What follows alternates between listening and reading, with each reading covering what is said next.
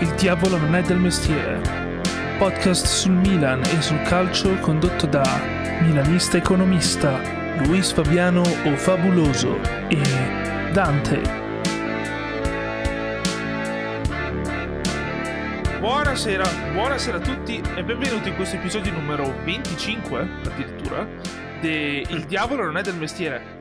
Qui con me stasera come al solito Daniele. Ciao, ciao ragazzi. Purtroppo Marco non c'è per alcune vicissitudini personali. Eh, auguriamo il meglio a Marco e speriamo di ritrovarlo nella prossima puntata. Oggi allora, torniamo un po' ai primi fasti, al, al, duo invece che al trio che ha aperto questo, questo podcast. Esattamente. Eh, oggi ci tocca parlare di Milan-Verona, ma quando dico ci tocca, purtroppo perché ci tocca parlare anche di Porto Milan e mm-hmm. poi ci arriveremo. Eh, io vorrei partire subito da partita di campionato che sono riuscito a vedere in diretta come si deve eh, e poi pa- parleremo di, di, Porto Milan che purtroppo in diretta anche non sono riuscito a vedere al 100% eh, e quindi poi lascerò più a Daniele eh, lo spazio eh, di parola. Milan-Verona, Milan-Verona che inizia tra il male e il malissimo. Eh, due gol presi a freddo, cioè il primo abbastanza freddo, il secondo eh, un, po', un, po', dopo, ma entrambi abbastanza colpevoli. Siamo entrati in campo eh, non alla grande, per, per, usare un eufemismo. Eh, purtroppo c'è anche da, da riprendere rispetto allo scorso episodio che comunque sia... Ehm, già parlavamo di infortuni, ma poi subito dopo la chiusura dell'episodio sono arrivati aggiornamenti eh, non belli per, eh, per, Mike Magnan e quindi si è dovuto ripiegare sull'acquisto, di, cioè sul, sull'acquisto sull'arrivo a titolo eh, gratuito di, di Mirante eh, Mirante che ancora non ha visto il campo, eh, speriamo possa farlo presto. Per il momento Tatarusanu non ha fatto particolari danni, in entrambe le partite non mi pare abbia fatto chissà quali sfracelli. Eh, sì, non è stato ecco... determinante né in positivo né in negativo. Diciamo. Esatto, se i gol da prendere li ha presi, le cose facili da parare le ha parate, eh, palloni buttati non ne ha buttati, quindi va anche bene così da un certo punto di vista, ecco. Eh... Sì, fin quando non influenza va bene tutto, dai. Esatto, poi ecco, sappiamo che nessuno, né Mirante né, né Tatarosano sono Magnan, non sono in grado di influenzare in positivo una partita, di fare quella parata che ti salva un gol, perché io sono convinto che eh, magari questo Milan Verona un gol in meno lo prendevamo come Mike Magnan in porta, chi lo sa. Eh, I gol di Caprari. Co- cosa hai visto tu in quell'azione lì?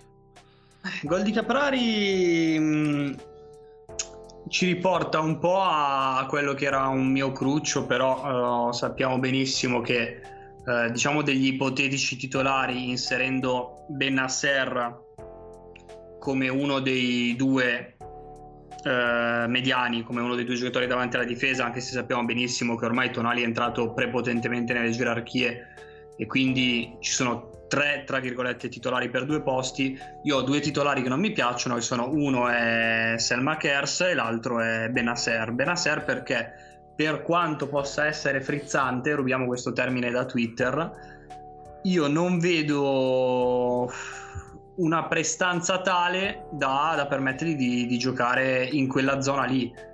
Perché sì, può costruire, può avere uno spunto, però dietro ancora pecca. Infatti è stato sovrastato, comunque ha colpito molto male, se non sbaglio, lui di testa eh, il pallone, che poi è stato rimesso in mezzo con dormita clamorosa di Calabria.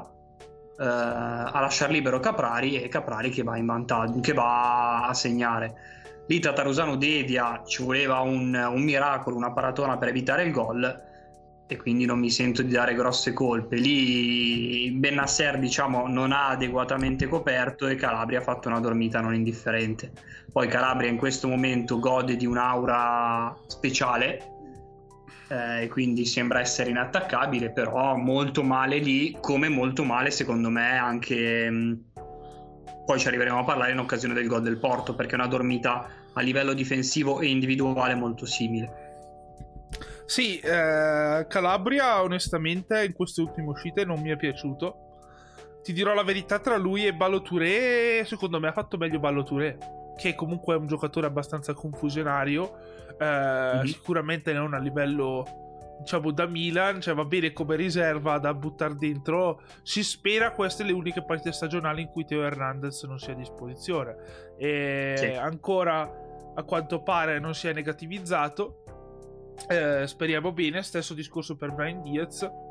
Eh, ma in ogni caso eh, ha fatto un errore Balotelli in occasione del secondo gol qua, ma eh, poi c'è da dire che per il resto della partita non ha fatto particolari sfracelli, anzi ha tenuto la sua posizione come si deve, si è fatto vedere davanti, un po' un Giamburrasca in fase offensiva, però eh, comunque sia è stato sì. propositivo. Eh, grezzo, di Calabria diciamo che... grezzo. grezzo, ecco sì. Di Calabria che comunque anche in fase offensiva eh, si sta facendo vedere poco, poi sul, sul gol importante ha fatto un cioè, boh, non, non, ha seguito l'attaccante, era l'ultimo uomo praticamente, considerato che Tomori era stato eh, risucchiato dal, dall'errore di posizionamento di Benasser. Eh, mm-hmm. Ha lasciato un buco alle spalle, lì deve essere il terzino a coprire. Non, cioè, non ci sono storie, devi, non puoi lasciarti tagliare davanti dall'attaccante e, e, e fargli fare quello che vuole. Quindi, eh, sono, io spero che Calabria possa, possa, tornare a essere quello che era prima, cioè non un giocatore fenomenale, ma comunque un giocatore che fa pochi errori e, e, ed è solido, un giocatore di cui ti puoi fidare. Eh, mm-hmm. Invece in questo momento, secondo me, Calabria qualche, qualche scricchiolino lo sta dimostrando. Eh, stesso discorso vale per Benasser, anche lui mh, mm, alterna partite molto buone, come so, contro l'Atalanta, a partite come questa col Verona un po' interlocutorie. Secondo me, arrivati a questo punto, i due titolari eh, devono sempre prevedere tonali. Sì. Eh, e poi bisogna pregare che quando c'è Benasser in campo sia il gemello, il gemello buono e non il gemello scemo come dico io spesso, perché sembrano veramente due giocatori diversi. Uno che aggredisce su, tutto, su tutta l'ampiezza del campo, a tutte le altezze, eh, che anche in copertura aiuta ed è aggressivo, eh, in impostazione non sbaglia i passaggi, e un altro che è timido in fase difensiva, eh, non aiuta col pressing. Ehm, alle volte sbaglia anche qualche apertura, eh, non particolarmente complicata, eh, e veramente sembra quasi di vedere due giocatori diversi. E a questo punto non penso sia un problema fisico perché è proprio un'alternanza di prestazioni. Quindi eh, lo scatto per Benasser deve, deve assolutamente essere mentale. Mm-hmm, sì. Sì, sì, una volta che dimostri fisicamente di esserci su uno dei campi italiani più difficili, che è quello di, di Bergamo, se dimostri a Bergamo di esserci fisicamente, eh, vuol dire che puoi giocare puoi giocare e devi essere concentrato, devi essere determinato, attento e tutto quanto. Esatto. Poi, ehm... più polemiche per il secondo gol, non polemiche sulla squadra e su di noi, ma generali direi. Allora sì, sul secondo gol la polemica è, è sul fatto che c'è stato un fallo su eh, Benasser stesso mi pare. O, o eh... sto... su chi era il fallo? Su, su, oddio, su, non mi ricordo, sì, su Benasser perché poi Ballo Touré ha sbagliato l'appoggio verso Rebic, quindi si è, si è concentrato in quella, in quella, tre quarti di sinistra lì. Esatto, quindi eh, eh, viene, immagino, dato il vantaggio perché a questo punto dire che non sia stato fischiato il fallo, che non, che non sia stato considerato fallo, mi sembra abbastanza allucinante. Ma non sarebbe la parte peggiore. Eh, io quindi immagino che sia stato dato il vantaggio. E fin qui tutto bene. Però se tu dai il vantaggio e il primo passaggio viene sbagliato, vuol dire che il vantaggio non si è concretizzato. Non c'è stato alcun mm-hmm. vantaggio. E allora devi fischiare. Tu lasci correre se l'azione prosegue proficuamente. Poi certo, se dopo tre passaggi arrivi in aria e sbagli tiro, ovvio, eh, l'azione si è conclusa, quello che è. Però se immediatamente dopo il fallo la palla viene persa, vuol dire che non si è concretizzato alcun vantaggio. Mm-hmm. Invece, a quanto pare, secondo l'arbitro, il vantaggio si era concretizzato ed era stato concluso. Eh, sul contropiede che ne deriva, con un uomo a terra, Touré tutto alto, tutti sbilanciati, eh, poi abbiamo subito il secondo gol. Che eh, insomma, c'è anche da, da vedere un attimo cosa è successo in quell'area di rigore. Non so, vuoi parlare sì, perché... tu, Daniele? Allora, il, la presa diretta, perché comunque essendosi svolto diciamo, l'episodio sulla parte destra del campo, sotto la, sotto la curva sud, ci permetteva di avere una visuale diciamo dalle spalle di Kalinic, perché è una palla messa in mezzo su sovrapposizione dell'esterno sinistro del, del Verona, dove Tomori stava curando l'uomo in possesso di palla e hanno tardato a gestire il cambio di marcatura sul, sulla sovrapposizione lui e Calabria, palla messa in mezzo, Romagnoli va incontro al pallone, Kalinic cerca di prendere posizione. Cosa succede? Che mh, Kalinic non, non, riesce a completare diciamo al 100% questa sua presa di posizione perché alla fine, fin, in fin dei conti, è ancora para, parallelo a, a Romagnoli allarga la gamba nel tentativo di mettersi davanti, non riesce a metterla giù, non riesce a prendere posizione, non riesce a mettersi davanti e va lui a colpire. Allora, la prima presa di, di visione, quella dalle spalle, poteva lasciare qualche dubbio. La seconda, quella vista invece dalla prospettiva, diciamo, del giocatore che ha crossato, eh, lascia poche interpretazioni. Infatti, anche i, i, i moviolisti di turno, i, insomma, gli ospiti, le persone in studio che prima magari qualche dubbio l'avevano, poi hanno, hanno sciolto tutto. Io devo essere onesto, cioè dal, già dalla mia prima presa di visione mi sembrava che fosse abbastanza chiaro il fallo di Kalinic su Romagnoli e non viceversa. Mica avevi un punto di vista un po' diverso dal mio, eh, però. Sì, però mi poi ho cambiato che... idea anch'io. Perché Chiaro, all'inizio io. Allora, io ti dirò la verità. Sì. Nella pausa tra il primo e il secondo tempo, io sono andato indietro sulla, eh, sul feed di Fubo TV che c'è qua in Canada. E ho fatto gli screenshot del replay, no? Solo che il replay che hanno fatto vedere era un replay da un angolo un po' strano. Era un angolo, diciamo, telecamera. Eh, che puntava verso la nostra porta fondamentalmente. Quindi sì, si, vedeva, si, si, vedeva, ehm, l'azione lateralmente.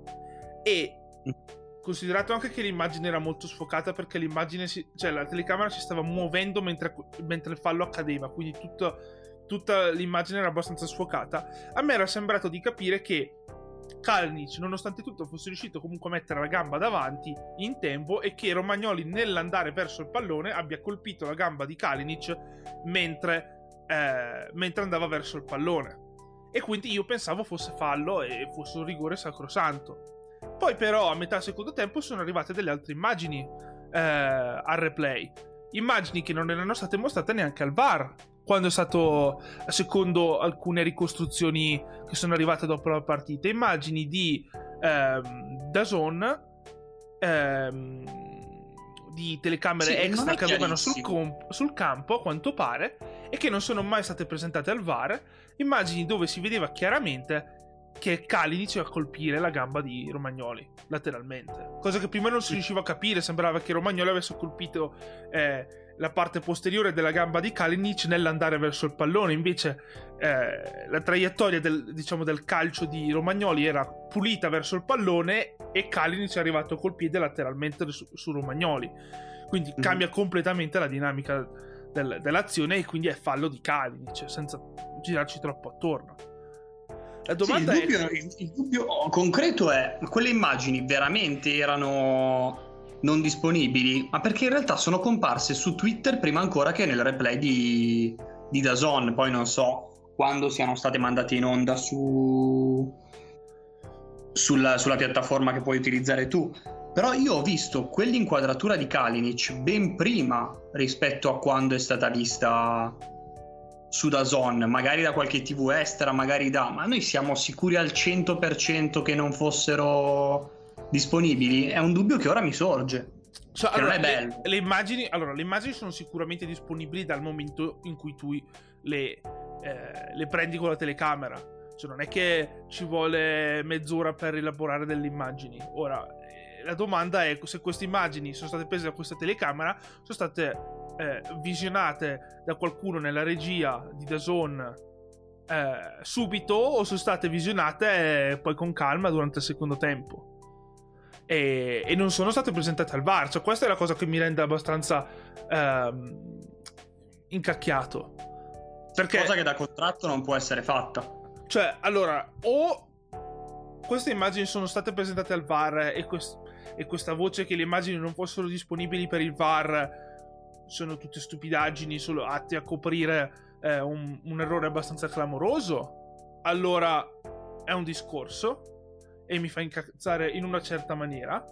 E poi c'è l'altro discorso che mi fa incazzare nell'altra maniera. Se è verità questo fatto queste immagini non sono state presentate al VAR, eh, allora io posso capire che il VAR non abbia avuto, diciamo, la sicurezza su quello che fosse accaduto, perché le altre immagini erano un po' meno chiare da questo mm-hmm. punto di vista. Eh, a quel punto, però, c'è da dire che eh, chiunque sia incaricato di gestire le immagini per il VAR eh, deve fare un lavoro migliore. Cioè, non è possibile che nel 2021, dopo quanti? Due anni che usiamo il VAR? Tre anni? Sì. Sì, forse tre, forse questo è il terzo campionato. Eh, eh, cioè, a questo punto bisogna. Cioè, questi procedimenti dovrebbero essere, non dico automatici, ma quasi. Invece sembra quasi che il VAR lo utilizzassimo meglio un anno e mezzo fa rispetto a quanto lo utilizziamo adesso. Sì. Eh, tutte queste partite con polemiche sul VAR mi lasciano estremamente perplesso. Boh, eh, non, non, so cosa dire perché non sappiamo di, di, certo cosa è successo in quella sala VAR. Eh, e quindi possiamo solo fare delle ipotesi ma nessuna delle ipotesi buona in ogni caso. Perché sì, resta sì, il fatto che delle immagini che esistevano, che confermavano quello che è realmente accaduto in quell'area di rigore, sono state ignorate. Se sei ignorate dal VAR o ignorate dar, dalla regia, qualcuno ha ignorato. E questo è grave.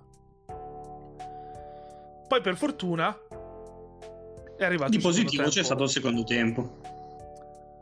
Ehm, vuoi andare tu una piccola lettura sul secondo Ah, prima di dire il secondo tempo, anche Rebic è uscito. Esatto, si è aggiunto alla lista. Si è aggiunto alla lista dei rotti.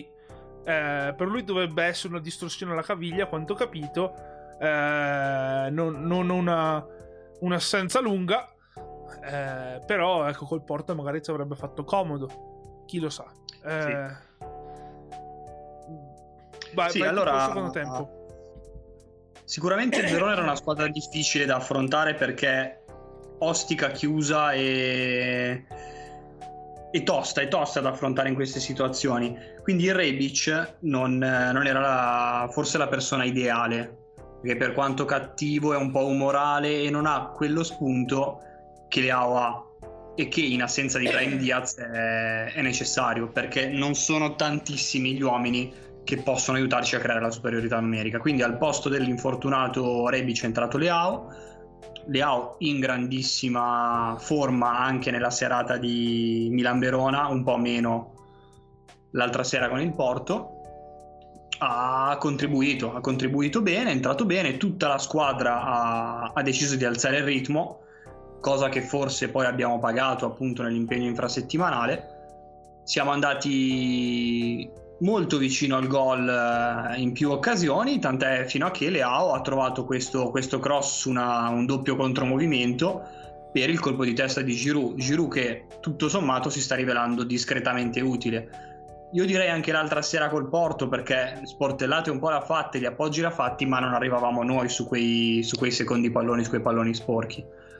Un buon Milan, un Milan che ha saputo tenere alto il ritmo, e un buonissimo Castiglieco. Castiglieco ha trovato il modo di entrare, rimanere concentrato nonostante a livello psicologico fosse sicuramente un'impresa per lui affrontare questa, questo spezzone di gara ed è stato determinante sia nel trovare il calcio di rigore, sempre su un colpo di tacco a smarcare di Leao, quindi ancora una volta Leao fondamentale nell'occasione, che nel fare il cross che poi ha portato all'autogol di Gunther per il, per il 3-2 un ottimo Milan, un Milan che ha corso tanto, che ha alzato il livello, come dice il mister, qualitativo delle giocate, perché ha alzato il ritmo, ha alzato la pressione e le giocate non venivano sbagliate. Sì, eh, sì, è un, un secondo tempo di tutt'altra fattura rispetto al primo. E la sorpresa è stata Castillejo, MVP della partita. Io penso che se avessimo dovuto scommettere dei soldi, avremmo tutti scommesso soldi contro il fatto che Castillejo sarebbe stato l'MVP della partita, anche sapendo che mm. sarebbe entrato in campo, cosa non scontata. Eh, però non, so, non, solo lui, anche tu, come giustamente detto, Leao ha fatto, ha fatto vedere i suoi colpi, come al solito. E Krunic è entrato per Daniel Maldini e ha fatto una partita sontuosa da tutti i punti di vista. Sì. E, e, poi nel secondo tempo anche Benasser sembra, sembra sia stato sostituito con l'altro Benasser ed è entrato in campo un Benasser molto più aggressivo eh, con voglia di far bene e, e, la sua prestazione ne ha risentito in positivo, cioè eh, rispetto al primo tempo è sembrato un altro giocatore. Quindi tutta questa serie di eh, miglioramenti personali, poi ovviamente anche eh, la spizzata di Giroud, Giroud che fino a quel momento sì aveva fatto a sportellate, però poi tutte le sponde andavano un po', un po', dove, un po dove non dovevano eh, quindi partita abbastanza incolore la sua fino al momento in cui Leao gli ha dato la palla giusta e lui ha trovato la spizzata vincente. Eh, e quello è stato il momento di svolta, ma non, non realmente. Il momento di svolta è stato dall'inizio del secondo tempo, fondamentalmente. Eh, eh, anche se i primi dieci minuti un po' malino nel, nel, secondo tempo, però la svolta è arrivata leggermente prima del gol. Il gol è stata la conferma che ci ha che ci ha dato benzina per finire tutta la partita su quella falsa riga. E...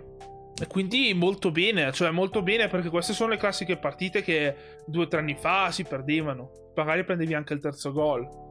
Eh, invece... Sì adesso sono, cioè, non, non, è più, non, è più, una botta di culo. Adesso sono, sono, sono, due anni che partite dove finiamo sotto 2-0 riusciamo quantomeno a riprenderle se non a ribaltarle con l'Udinese, col Verona, con la Lazio, col Verona di nuovo. Cioè, sono tutte partite che eh, sono difficili da recuperare contro avversari ostiche, ostici. Ehm, e quindi molto bene. Settima vittoria in otto partite. Eh, siamo sempre a due punti dal Napoli. Napoli che corre eh, indisturbato, però c'è anche da dire che il Napoli l'unico scontro diretto che ha avuto è stato contro la Juve eh, quindi poi io aspetto ancora il Napoli al varco. Ecco, è tutto. È tutto da vedere questa corsa, questa corsa scudetto. Secondo me è molto aperta. Tante squadre sono ancora in corsa. Sì, sì, sì, più di quante siano quelle 3-4 lì vicine. Perché anche la Juve che ha avuto una pessima partenza, piano piano risalirà per forza di cose. Sì, Juve che continua con la stessa, diciamo, con la stessa mentalità allegriana forse addirittura ancora più esasperata. Che secondo me questo esasperare le cose poi alla lunga non può portare bene. Però, però pian piano i risultati stanno arrivando.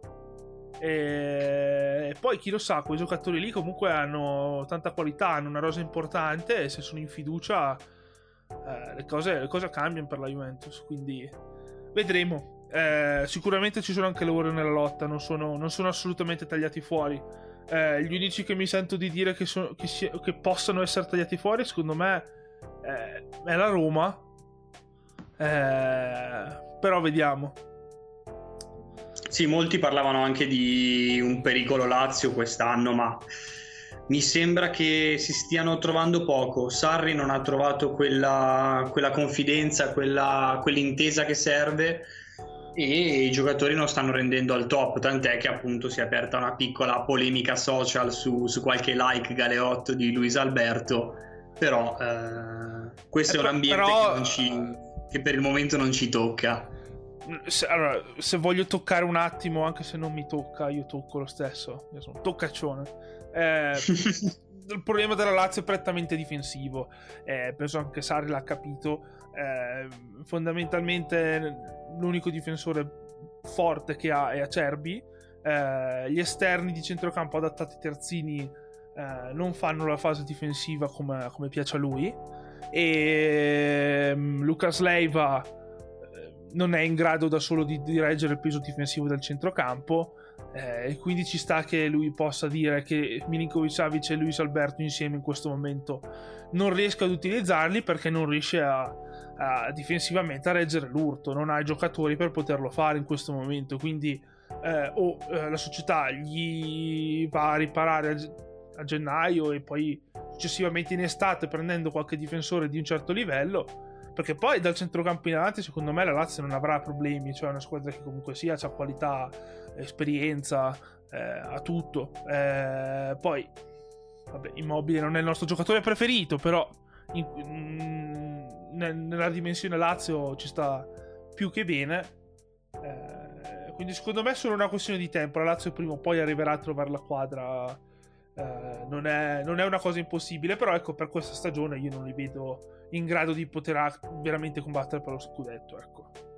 Beh, anche perché però davanti sì, ci sta immobile, va bene, non, non lo amiamo, non è... però è un po' più corta perché avendo comunque perso Caicedo a favore di un, di un minutaggio maggiore per Murici, però Caicedo quante volte gli ha tolto le castagne dal fuoco andando a strappare quei due puntarelli che non avrebbero preso fa- facendo i suoi gol al 90, 91, 91, 93, 94, 95 e, e quindi comunque sai togli due punti qui, due punti là, due punti lì e sono, sono tanti, sono quei punti che una decina in meno a fine anno te li ritrovi agli altri piace fare i conti a noi senza Donnarumma, io farei anche i conti dei gol eh, non più fatti in zona Caicedo per la Lazio. Eh sì, perché Murichi non è, non è, lo stesso giocatore, non ha lo stesso impatto. Poi certo, secondo me la Lazio invece ha guadagnato un ottimo giocatore in Pedro. La Roma ha sbagliato a farselo scappare. Avrà anche una certa età, ma è ancora un giocatore super intelligente, fa girare le cose. Ehm... E ad oggi vince la scommessa Felipe Anderson, perché è vero, sì, sì. la Lazio non sta andando forte, ma Felipe Anderson sì. Assolutamente. Eh... Fatte queste considerazioni non so, eh, passiamo, passiamo alla partita di Champions. Passiamo alla partita di Champions con talmente tante note dolenti che la canzone è breve perché, perché è quasi tutto da buttare. Io onestamente fra i giocatori entrati, la prestazione espressa nel primo e secondo tempo e, e il risultato non credo di avere niente da salvare. È una partita che ha visto uno dei peggiori Milan della gestione Pioli. È una partita dove non abbiamo mai trovato il modo di prendere in mano il gioco perché loro hanno pressato più forte, arrivavano su tutti i secondi palloni e non siamo riusciti a essere particolarmente pericolosi. Abbiamo volendo delle attenuanti a cui aggrapparci, abbiamo, abbiamo fatto fatica col Verona, eh, loro erano sicuramente più freschi perché invece della partita di campionato hanno avuto se non sbaglio un turno di coppa dove hanno potuto schierare le seconde linee.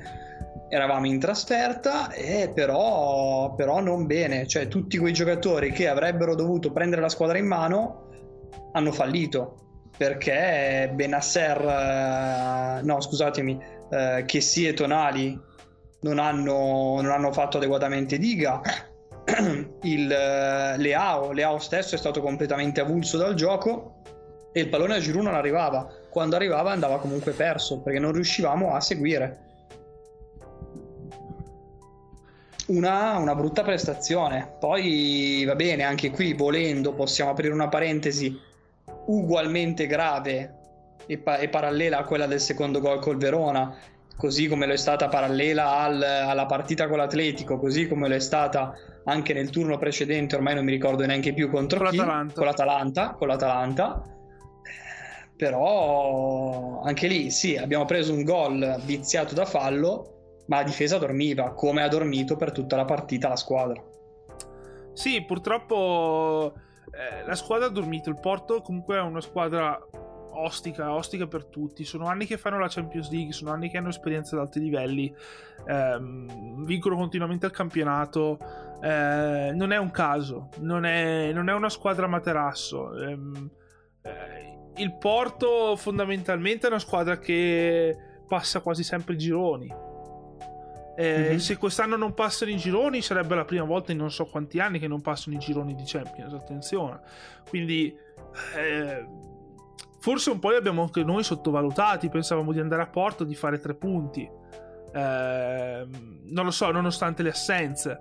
Eh, poi, certo, sicuramente le assenze hanno, hanno, pesato tanto perché quando ti manca. Eh, ti mancano alcuni giocatori chiavi per far uscire la palla, fondamentalmente. Cioè, ti manca Teo Hernandez che te la porta su palla al piede. Ti manca Brian Diaz che è in grado di venirsela a prendere bassa e, e portare la palla al piede anche lui. Eh, gli sfoghi sul lancio lungo, eh, Tatarusano non è Magnan sui lanci. Eh, sulle seconde palle ci arrivavamo stanchi. Se tu metti insieme tutte queste cose, poi si, finisce che il Milan non riesce a, a, a mettere insieme un'azione offensiva. Eh, le uniche poche cose che ho visto offensivamente eh, le ho viste fatte da Leao. L'azione migliore che abbiamo prodotto è stata eh, quella giocata onestamente fantastica di Leao con cross pennellato su Giroud. Peccato per, per la conclusione ma tolto quello abbiamo combinato veramente poco davanti perché, ma proprio perché non ci, non, ci, non ci, arrivavamo davanti a combinare qualcosa. Buttavamo via il pallone prima. Eh, il pressing del Porto non era asfissiante ma era efficace. Eh, sì, ben organizzato questo va detto. Quindi loro tutta la partita hanno avuto in mano le occasioni eh, sempre derivanti da un recupero palla in posizioni favorevoli eh, un Milan eh, che doveva recuperare sempre scappando indietro e e poi prima o poi a forza di tirare eh, una volta ti va dentro. C'è anche da dire che loro avevano le polveri parecchio bagnate perché hanno sbagliato la porta tantissime volte. Eh, sì forse due tiri in porta su 20 una roba simile? Sì hanno praticamente tirato fuori quasi sempre. Anche occasioni abbastanza dove era abbastanza semplice centrare quantomeno la porta quindi in tutto questo Tatarusano eh, non, non, è stato neanche impegnato. Arrivato a un certo punto della partita c'è stato Kier che gli ha dovuto dare una svegliata perché Tatarusano fondamentalmente stava dormendo.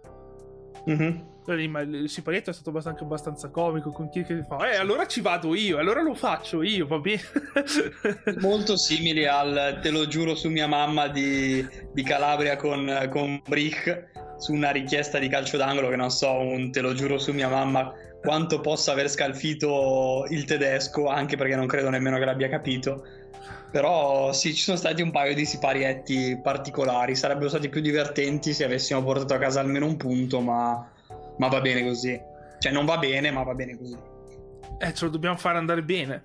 Eh, e quindi in ogni caso uh, la prestazione non, sa- non, non poteva mai decollare. L'unica speranza del Milan era quella di tener botta di continuare tutta la partita così e provare a non prendere gol per portare a casa il punto. Qual era la massima aspirazione per questa squadra nella serata di Porto?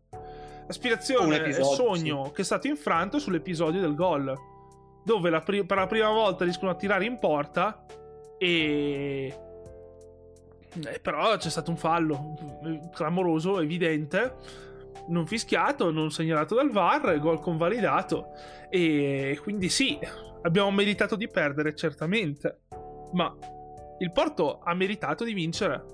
Perché eh, se l'unico gol che riesci a segnare eh, deriva da un'azione dove tu hai dovuto commettere fallo per eliminare uno dei giocatori, mm-hmm. eh, cioè, non, ca- non, ved- non, capisco perché eh, se noi siamo polli dobbiamo essere puniti, giustamente, ma se gli altri sono polli debbano essere premiati. Cioè, se il Porto sbaglia 20 tiri, sono fattacci suoi. Cioè, peggio per no, loro. Assolutamente. Io Nella adesso... porta devi essere tu a trovarla. Cioè, adesso io capisco eh, eh, il valutare la partita, quello che è successo e dare i meriti al Porto per quello che ha fatto durante la partita. Però il calcio non è la box, non si gioca ai punti. Eh, cioè, i punti sono i gol. Se tu non lo butti dentro, non la butti dentro. Adesso sarà molto semplicistico come ragionamento, però questo è quanto. Eh, il calcio ci piace anche perché è così, perché non è, perché non è uno sport dove vince sempre chi domina. Perché dà sempre la possibilità anche chi è, diciamo, l'underdog. In questo caso il Milan era l'underdog, in questo girone il Milan è l'underdog contro tutte e tre le squadre. Attenzione, perché ripeto, questo Porto non è una squadra da sottovalutare. Questo Porto batteva la Juventus quando la Juventus giocava molto meglio di, di oggi questo Porto ha sempre passato i gironi, cioè... Molto è, molto è azzardato, però eh, giocava vabbè, ma... meglio di quanto faccia oggi. Beh, e una pare... Juventus con Cristiano Ronaldo. Eh sì, mi parla di Juventus di Sari addirittura si è stata buttata fuori dal Porto, o sbaglio? Oh no, dal Lione loro. Sì, quello del Lione al Porto dovrebbe essere l'anno scorso, se non ricordo male. Eh. E quindi, eh, e quindi qua stiamo comunque parlando di, di una squadra importante. Una squadra con esperienza Champions, una squadra di ottimo livello tecnico. Poi... Sì, sì, sì. Eh, poi però questa squadra qua comunque non sarebbe stata in grado di portare i tre punti a casa senza, senza colazione. Oddio, poi magari uno dice sì, ok, però stavano pressando da eh, tutta la partita, avrebbero fatto gol comunque. Questo è tutto da dimostrare. Mm-hmm. Eh, come poteva benissimo essere che su un calcio d'angolo un episodio simile la inzuccava Ibrahimovic, cioè, non, non, puoi andare a fare ipotesi sul nulla e sull'andamento della gara fino a quel momento. Eh, il fatto rimane quello, che il loro gol è viziato da un, uh, un'irregolarità palese, palese e che è inaccettabile uh, non aver fischiato, soprattutto quando a Brick, sono certo perché è una cosa certa visto l'andamento della partita precedente, era stata richiesta, non, cioè era stato richiesto non un trattamento di favore, era stata richiesta particolare attenzione. Qui il VAR aveva tutto il tempo di valutare la cosa, di vedere che Taremi si disinteressa del pallone. Taremi, consapevole della sua eh, dominanza fisica rispetto a Benasser, prende e lo abbatte. Noi abbiamo dormito perché su quel pallone di Taremi che è sdraiato a terra, lo tiene tra i piedi lo appoggia fuori, hai il tempo di aggredire però questo non significa nulla. Cioè, lì è fallo, punto. Il VAR aveva, eh, Brick aveva il modo di vederlo e giudicare dal vivo, il VAR aveva il tempo e il modo di dirgli vienitela a rivedere, cose che non sono successe. Quindi noi andiamo a avere il secondo errore in tre partite eh, e siamo reduci da un, uh, una striscia negativa in Europa agghiacciante perché tu vai a guardare l'anno scorso, l'anno scorso è stato annullato e tuttora dopo otto mesi nessuno sa perché il gol di Kessi sia stato annullato contro lo United. Non c'è niente che ci abbia fatto capire cosa sia successo. avrebbe fatto passare il turno. Tra l'altro. E tornando ancora indietro, hai lo scandaloso arbitraggio a... nei gironi con l'Olympiakos. Adesso non so se sia arrivato prima quello o, o prima il, il, rigore di Welbeck che non esisteva, perché Welbeck si è tuffato con due metri di vantaggio su, su Riccardo Rodriguez rigore concesso invece di una munizione. Cioè, noi, l'ultimo arbitraggio decente in Europa per il Milan, eh, l'ultima volta che il Milan non è uscito dall'Europa per colpa di un arbitraggio indecente, eh, arriva al 2013 forse, e non è una bellissima cosa comunque. Tarabt giocava nel Milan l'ultima volta che abbiamo avuto un buon arbitraggio in Europa. Come, come, scusami? L'ultima volta che abbiamo avuto un buon arbitraggio in Europa, Tarabt giocava nel Milan. Sì, e non sono del tutto certo che sia ancora un giocatore professionista, quindi questo, questo la, la, dice lunga. Eh, purtroppo sì, poi eh, c'è anche da dire che eh, ci sono sempre spompinamenti a destra e a sinistra per le squadre che sono in grado di vincere anche quando giocano male o comunque di portare a casa i risultati anche se non sono al top della forma. Beh, questo era il Milan eh, eh, era il Milan a Verona ed era il Milan anche ieri sera. Ora eh, col Verona siamo riusciti a ribaltare la partita, eh, anche perché comunque il Verona non è il Porto. Mm-hmm. E col Porto sono quelle partite che devi portare a casa anche il punticino e devi stringere i denti, però se eh, una decisione arbitrale manda tutto in vacca, ehm, cioè, poi non si può dire, eh, ma dovevi essere tu a essere più bravo a giocare. Ci sta avere una partita eh, dove non sei al top. Eh, per tanti motivi eh, in, in, parte tatticamente perché Pioli comunque poteva fare delle scelte migliori anche con i cambi. Eh, Marco durante la partita eh, nella sua analisi eh, ha parlato del discorso centrocampisti. Vediamo se riesco a recuperare eh, l'analisi che aveva fatto. Ha parlato dei centrocampisti a piedi invertito. Ehm, cosa abbastanza che facciamo sempre durante tutte le partite, cioè avere i, i, due mediani, eh, il mancino a destra e il, e il destro a sinistra. Eh, di solito funziona, però contro, contro il Porto finiva che eh, non si riusciva mm, a costruire proprio per questo motivo, perché si perdeva un tempo di gioco eh, nel... Eh, nell'impostazione. il corpo, sì. Esatto, comunque non, non, riesco a trovare il tweet in questo momento, comunque dopo lo vado, lo vado a recuperare. E, e, bisogna avere un po' di onestà intellettuale e, e, dire che una squadra non può essere sempre al 100% e che una mm-hmm. volta si può anche concedere all'allenatore e ai giocatori di non essere, di non essere al top, di commettere degli errori. Eh, ci sono tutte le attenuanti generiche del caso infortuni, eh, arbitraggio, eccetera. Quindi io non mi sento di dare addosso a una squadra che comunque sia in campionato ha fatto 22 punti su 24, eh, anche se in Champions League siamo a 0 punti. Sì, non è una situazione bellissima, però qualche attenuante c'è. Secondo me abbiamo, non dico modo di passare perché è difficile per quanto le, le, squadre siano solo a 4 punti e ci, sono, ci siano ancora gli, i due scontri diretti, però quantomeno per, uh, insomma, per farci valere, per non andare a casa con un bottino così, così scarno. Poi è vero che siamo la C Milan, dobbiamo puntare a, eh, però mm, adesso il salvare un po' la faccia, mettere esperienza per me può essere sufficiente. Io ti dico, se non dovessimo arrivare terzi, quantomeno terzi, non mi strappo i capelli. Anzi, possiamo concentrarci sul campionato perché dare continuità di prestazioni e di, pos- di, posizionamento Champions è quello che conta realmente perché questa squadra possa continuare a costruire. Una squadra sulla strada giusta, serve quell'introito lì. Sì, dal punto di vista economico non fa una piega. La cosa più importante per noi è arrivare tra le prime quattro. Eh, poi, se dovessimo completamente uscire dall'Europa, io non ne farei un dramma perché ehm, possiamo davvero puntare allo scudetto a quel punto lì. Con eh, un impegno in meno, a quel punto lì si può, si può far fronte alla, all'emergenza infortuni in maniera più efficace.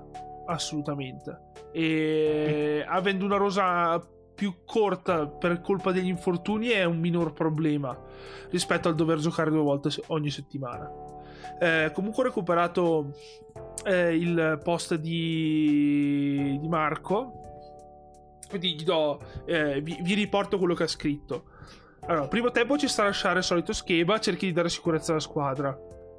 Ma quando ti accorgi che fai una prima pressione non efficace, perché dopo 10 minuti il porto ha capito che avevamo sempre all'esterno marcare uno dei loro centrali, la palla a saltare il centrale marcato dall'altro centrale e il terzino che può prendere palla con spazio e gambe e saltare costantemente il press tardivo che arrivava da Benasser, Krunic o Tonali.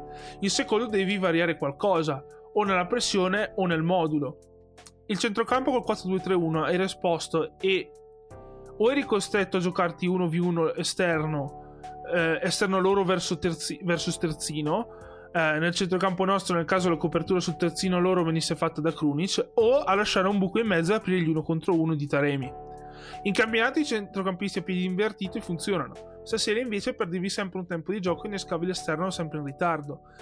I nostri esterni, come fanno di solito, giocavano molto stretti e si interscambiavano, ma facendo così o lasciavano spazio ai loro terzini eh, dal lato che non coprivano, vedi secondo tempo Leao e Saile entrambi a destra, o pestavano i piedi dell'attaccante, non permettendogli di ripulire palla, trovandosi sempre uno o più giocatori a coprire qualsiasi giocata. Il risultato è che l'attaccante veniva bassissimo a giocare palla senza creare comunque troppi pericoli. Bravi i loro centrocampisti a raddoppiare, mali i nostri centrocampisti negli inserimenti, può essere stanchezza ma ci sta. O era servito poco e male in profondità, e le volte che veniva servito si trovava una selva di giocatori tra cui districarsi. Il gol nasce da una chiusura tardiva di Krunic che innesca il triangolo da cui poi nasce il cross che porta al gol. Arriva in ritardo per stanchezza e mancanza di brillantezza fisica.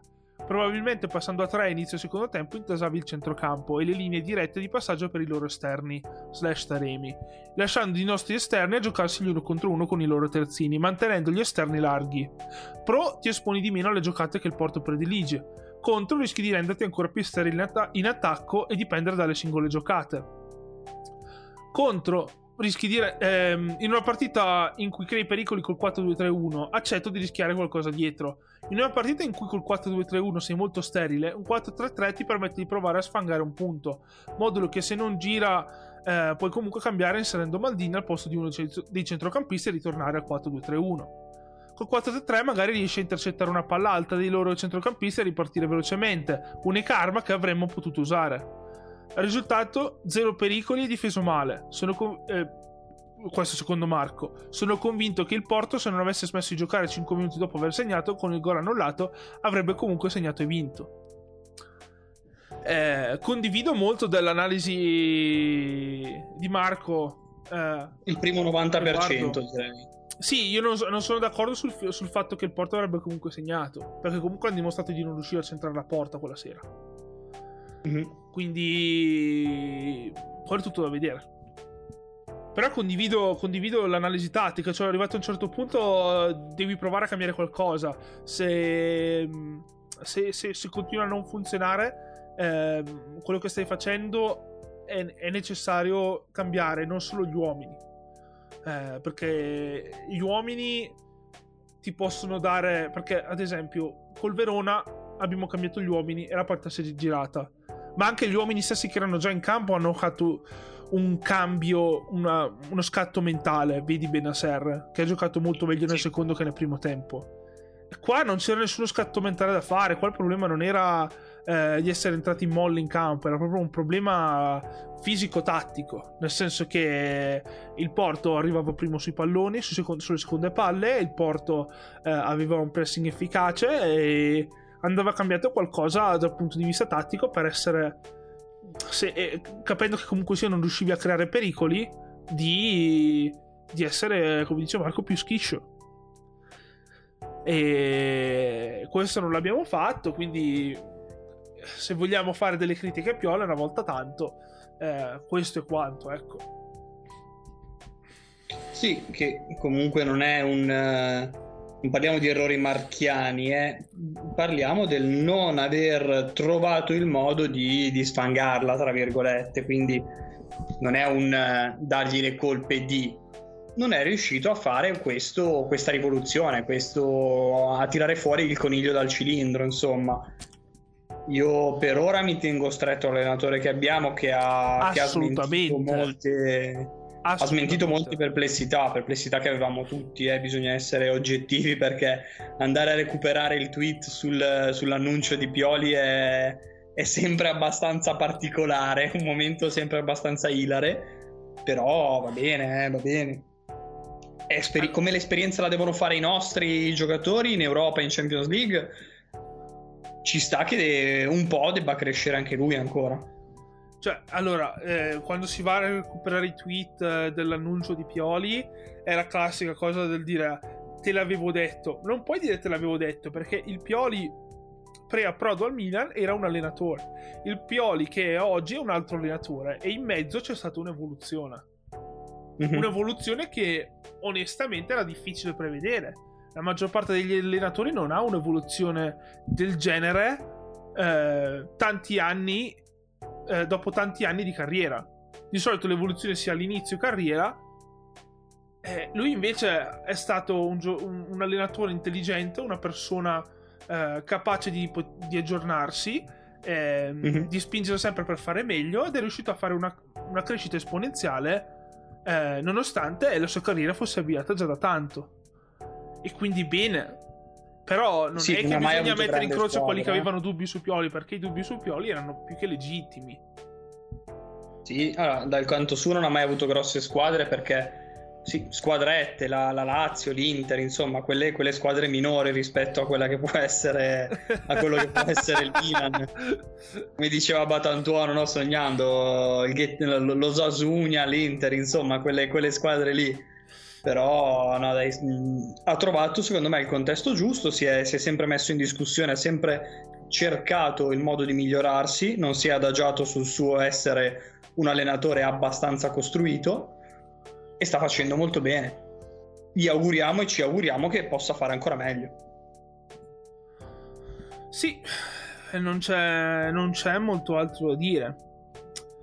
Eh, qual è la nostra prossima partita di campionato? Ricordami. Noi eh. abbiamo il Bologna a Bologna, dopo una, una, pantomima interessante messa in atto da, da Mihailovic, a cui non mi sento di dare torto, perché Mihailovic sta subendo anche lui col suo Bologna delle, delle decisioni arbitrali abbastanza discutibili, l'ultimissima è quella di un gol che a mio modesto parere andava annullato perché c'è una, una sorta di carica sul portiere del, del Bologna in occasione del gol dell'1-1 dell'Udinese che a livello arbitrale è molto interessante perché è una, è una sfaccettatura che non tanti conoscono perché tu dici ma quell'area piccola lì fondamentalmente ha senso di esistere quella che noi definiamo l'area piccola è quella che a termini regolamentari è chiamata l'area di porta. E in quella piccola area lì il portiere non può assolutamente essere toccato, a differenza di quanto invece può avvenire nella restante parte d'area di rigore, dove il portiere può essere contrastato sempre in maniera regolare. Quindi andando a colpire il pallone di testa senza andare a invadere, tra virgolette, il suo cono, eccetera, eccetera. E in quel caso invece il portiere del Bologna ha eh, tentato un'uscita nell'area piccola che non è andata a buon fine perché contrastato da un giocatore dell'Udinese ha, ha, perso palla, non mi ricordo se ha perso palla o respinto male, insomma, e poi la palla è andata in gol. Quindi anche lì sì, lui sta subendo qualche decisione particolare, anche per loro gli arbitri vengono, vengono sospesi poi a fine partita, si è lamentato non poco, cosa che invece Pioli non fa mai e bisogna dare merito anche a lui, anche di questo al nostro allenatore stiamo a vedere cosa, cosa succederà. Sì, Pioli.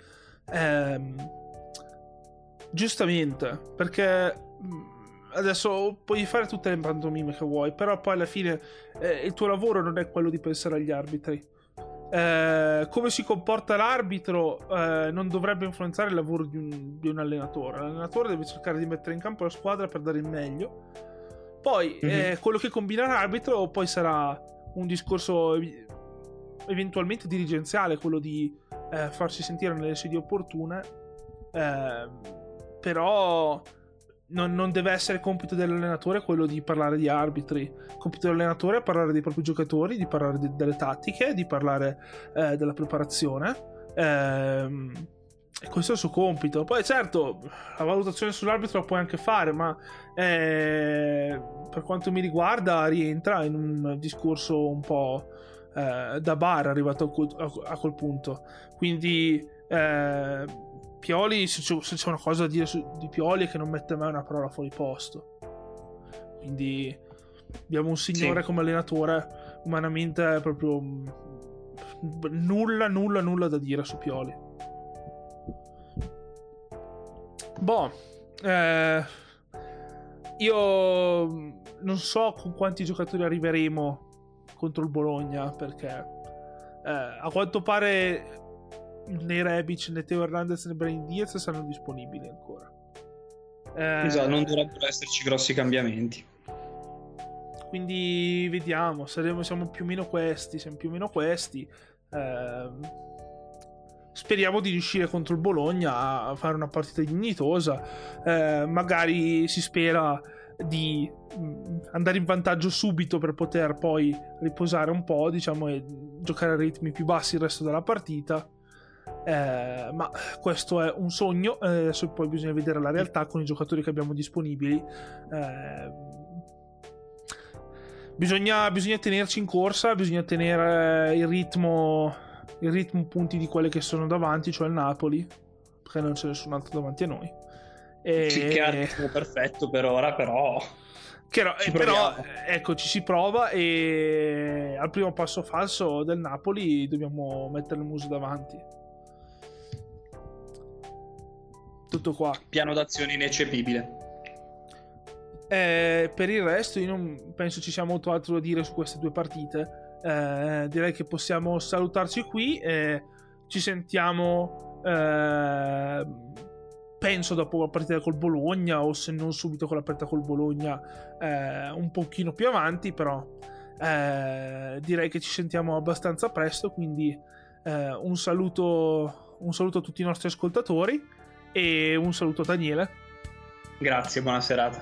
Che come sempre è qui a combattere per il Milan con noi. Buona serata a tutti. Ciao